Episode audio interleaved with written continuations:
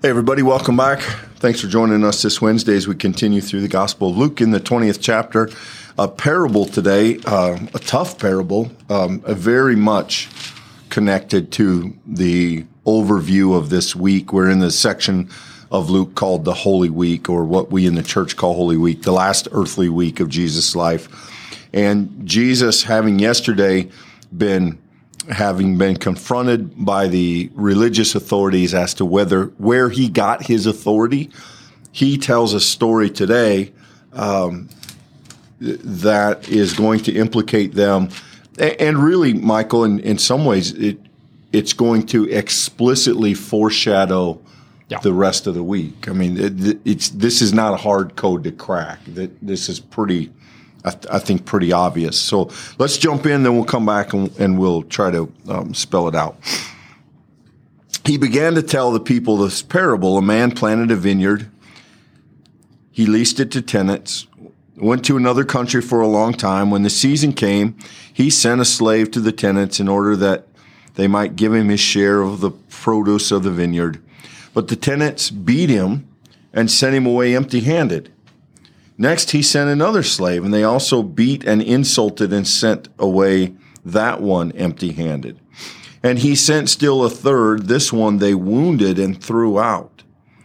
Then the owner of the vineyard said, What should I do? I will send my beloved son. Perhaps they will respect him. But when the tenants saw, they discussed it among themselves and said, This is the heir. Let us kill him that the inheritance might be ours. So they threw him out of the vineyard and killed him. What then would the owner of the vineyard do to them? He will come and destroy those tenants and give the vineyard to others. When they heard this, they said, Heaven forbid. But he looked at them and said, What then does this text mean? The stone the builders rejected has become the cornerstone. Everyone who falls on that stone will be broken to pieces, and it will crush anyone on whom it falls. When the scribes and chief priests realized that he had told this parable against them, they wanted to lay hands on him that very hour, but they feared the people. So again, not uh, some parables are tricky. Most have a fairly plain sense. This one, I think, certainly fits in that category. Jesus tells a story about a landowner who turns over property. The tenants refuse to pay. They abuse those who come to demand payment and they refuse to honor their end of the bargain. They are essentially unfaithful in the partnership. So he sends his son in the hope that his son could change things but in their greed and in their sinfulness, they decide instead to kill the son. And then the question is, what do you think happens to them? And, again, Michael, you you need no particular depth of mm-hmm. biblical understanding to see where this is headed. Yeah, and you have to recall for this to make sense. You have to recall that just yesterday we had here this idea of the Jesus asking the question about the um, John the Baptizer, right? And this question, did he come from heaven or was he of human origin? And it's in verse six that th- these religious leaders, they say uh, the people are convinced that John was a prophet. So this parable that we now just turn our attention to today, it's really critical that we see the connection between these stories. They're, we've broken them up because of how we're studying, but they would have been read together, and Luke intends us to see them together. And it's very, very clear that these ones who are sent to the vineyard are the prophets. They're the ones who have come in the Old Testament. They've spoken of the coming Messiah. They're the ones who have spoken of the Christ. If you read a gospel like Matthew, Clint, you're going to see how Matthew emphasizes the voice of those people who came before, the things that that that those prophets said about who Jesus was going to be and then how that's fulfilled in Jesus' life. But here, as Luke gives us this teaching, it's very clear that the very ones that the chief priests, the scribes, the the people that they turn to as authoritative sources are in this parable being cast as the very individuals who those chief priests and scribes have been sending out wounded. They've been doing violence against what they meant and what they intended. And ultimately, the story comes to this turning point, the hinge in which the son is sent by the landowner. And, you know, Clint, I, find that to be both incredible in terms of its just it, its rhetorical force. I mean, Jesus is clearly a master teacher. Uh, he's using this story to great effect. But on top of that, you have the the ramping up of the story because these ones who are sent before are servants of the master they're speaking to. But now when the story turns to the son i think as readers as those who are encountering this text we wonder well now the master's gone all in right? He he sent his own flesh and blood. What's going to happen? And so when the the story turns and here this son is not just killed in a fit of passion, but uh, in a calculated way killed. Uh, of course, we are completely angered by that. We are frustrated by that. We, that that is unjust. It's wrong. And at that point, Jesus has turned it against these religious leaders. And, and of course, as the parable goes on, he leaves no doubt um, of that. But Jesus has done this in such a way to that it will land with maximum effect. And I think we still find it today. Yeah, I think you know, obviously, when we've said this before, you have to be a little careful with the parables, trying to read them uh, specifically or or verbatim, because here you would ask the question, why would this landowner keep sending people if they keep getting beaten? And, and you have to understand that that's not the point of the story. The point of the story is those who have been entrusted with the vineyard have not only been unfaithful in their commitment and requirement to the landowner, but they have been violent toward those who tried to call them to account, including the son of the landowner, who they plot violence against and kill. And, you know, then Jesus says, you know, he will come and destroy the tenants. And when they heard this, they say, heaven forbid. It's, it's at this point of the story where you think they begin to realize that this is a God story, that this is a story about God, what God will do to the unfaithful. Heaven forbid. And then Jesus does what is rarer in Luke than in some gospels. He quotes the Old Testament, which is um, not unheard of, but Luke isn't as interested in that as some of the other writers. But he gives them this the stone the builders rejected has become the cornerstone. And everyone who encounters that stone will be broken or crushed. Those who stand against it will not be able to stand up to it. And it's at this point that the religious leaders understand. It, it, Luke tells us that explicitly. When they realized that he had told the parable against them, now they're moved to lay hands. And, and for Luke, this is the irony and the obviousness of the parable, right? They are literally hearing a story about a son who the unfaithful kill they are literally ready to lay their hands on Jesus to do violence and bring about his death, but they feared the people. And we had some of that conversation yesterday. At, at this point, it is fear of the crowds that are sort of keeping the religious leaders in check. But they literally play out the prediction of the parable as they hear it. And and we spoke of this yesterday, and, and this is a common theme, so it's not surprising that we would repeat it. They're never convicted by the weight of the story. They're never convicted by Jesus preaching. They're only angered by it. And the reason they're angered by it is that they can't imagine themselves to be in need of hearing it. They only can be offended because of their self-righteousness. And so rather than listening, they, they literally have the son of God in front of them. But rather than listening, th- they're wishing they could choke him. They're wishing they could attack him. And, and that is the parable. That's the living example of this fictional story right there in front of Jesus.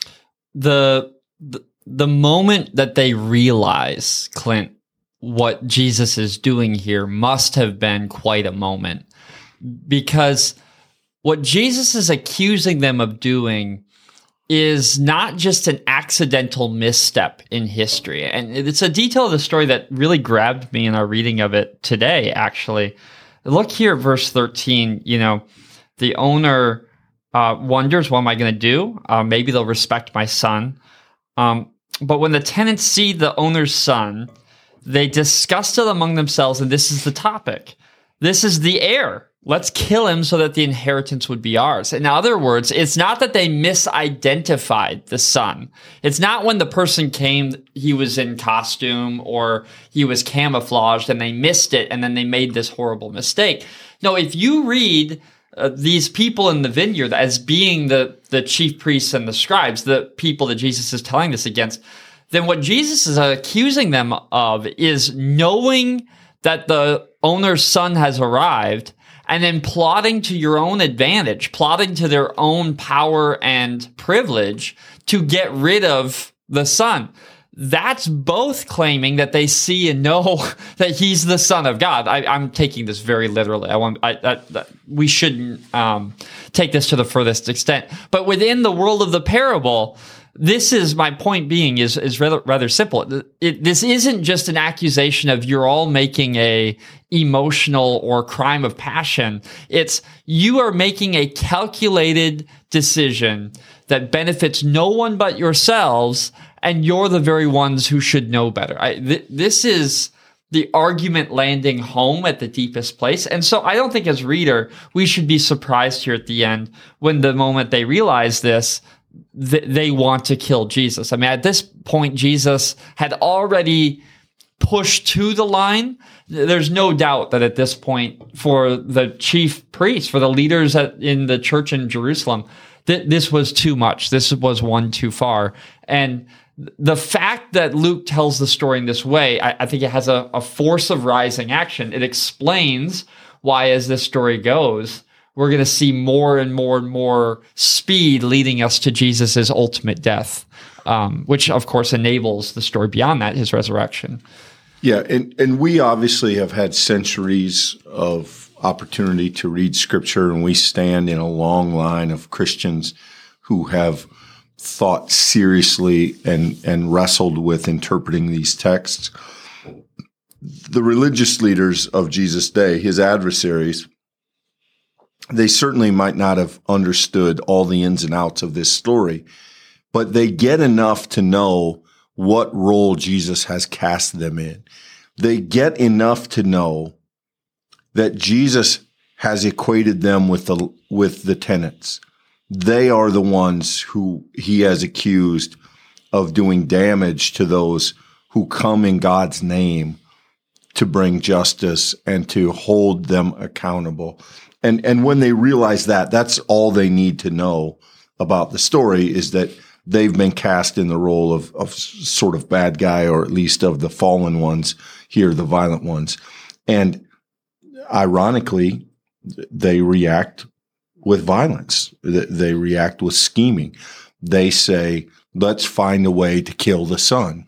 It, it, it Luke just, it, you know, he just does this beautiful job here of telling a story and then giving the real life application where the story plays itself out right in front of the reader's eyes. It's really, really well done.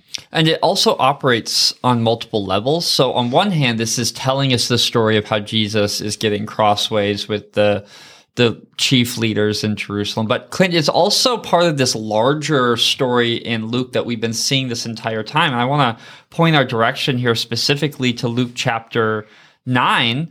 And in Luke chapter 9, uh, Jesus tells the disciples, he literally says this the Son of Man must undergo great suffering, be rejected by the elders, chief priests, and scribes, and be killed, and then ultimately on the third day be raised. He, Luke is showing us Jesus has already chapters ago in this story laid out what was going to happen, but this is the part of that story now unfolding. And, and so this is also on another level. It's not just us sort of seeing Jesus's story, something like an autobiography. This is also Luke wanting us to see theologically, Jesus understood what was going to happen to him. And now, as he's talking to the, the Pharisees and the scribe, or sorry, the, the scribes, the, the elders, the chief priests, as he's doing this work, we, the reader, we've already read chapters ago what Jesus said was going to happen. And so what's in the back of our mind is the awareness and Jesus also know what, knows what's happening, right? Th- this isn't Jesus going in as a bull in the china shop and then he's surprised at the end. No, no, this is Jesus having already said what he knew would happen, showing the truth of it. That when he would come encounter with the scribes, they would reject him. They would reject the one who was the foundation of the world that they would the, the foundation would fall on them and not the other way around and and that is uh, what luke is serving to teach us both by the progression of the story but also by jesus' teaching uh, explicitly yeah certainly the truth is that they are going to try and silence the son. They're going to try and take the inheritance. And, and we would be remiss not to mention probably uh, verse 16 here. He will come and destroy those tenants and give the vineyard to others. Um, it, there is an interesting picture here of the landowner, the God character in the parable, who has been very patient who has, at the cost of his own servants, sent multiple messengers to the people who have been abused and mistreated. And then ultimately sending his son in hopes that the son would have an impact and change the behavior. And, and while that landowner has long patience and has been gracious, there is a limit there there is an end to that patient. There is an accountability that has to be had. And, and so in Luke, we've we've talked about this before.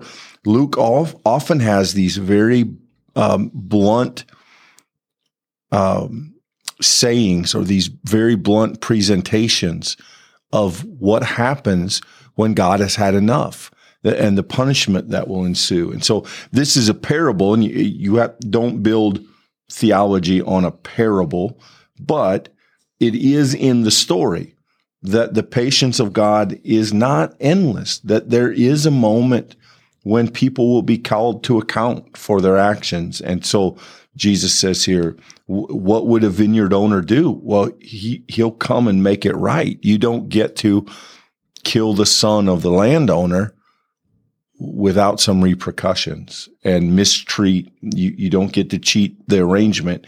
You don't get to dishonor uh, and disregard the, the one who is over you and not have something to be owed. And and so we've seen this language before, but we don't we don't want to just pass over it. A devotional reading of this might lead us to remember that the people forgot that the vineyard wasn't theirs, that ultimately they tried to reach and seize and own it for themselves. And at the end of the day, uh, it it belongs to the owner. The vineyard owner is going to give it to others, uh, Jesus says. And, you know, that in our own life, uh, we too today are tempted to try to take what's uh, surrounds us and to take it for our own and forget that everything we have, we're stewards of. It's been given to us and we're called to be good stewards of that which we've been given. But ultimately, it all belongs to God. And if we can live lives that are punctuated by gratitude, we might be able to escape the sin here of the scribes who are reaching for more power to own for themselves instead of accepting the power of God literally standing in front of them for who he is. Um, Luke makes that confrontation unavoidable and, and he makes it clear for us to see when those who have privilege and power in the religious world of Jesus' day encounter the source of all of that religious power, they don't recognize it and it destroys them. Yeah, it's a sobering word to those of us that consider ourselves people of faith because it, it is people of faith in the scriptures who most often miss Jesus not get Jesus. And so th- there's a humility that comes, I think, with that realization. Thank you for being with us here today. I hope there's been something in this parable that has been maybe new and interesting for you, hopefully challenging as well. If there has been, give it a like. And if you would like to stick with us as we make our way really into some of the climactic action of Luke, I hope that you'll subscribe for more content just like this. Until then, be blessed. Thanks, everybody.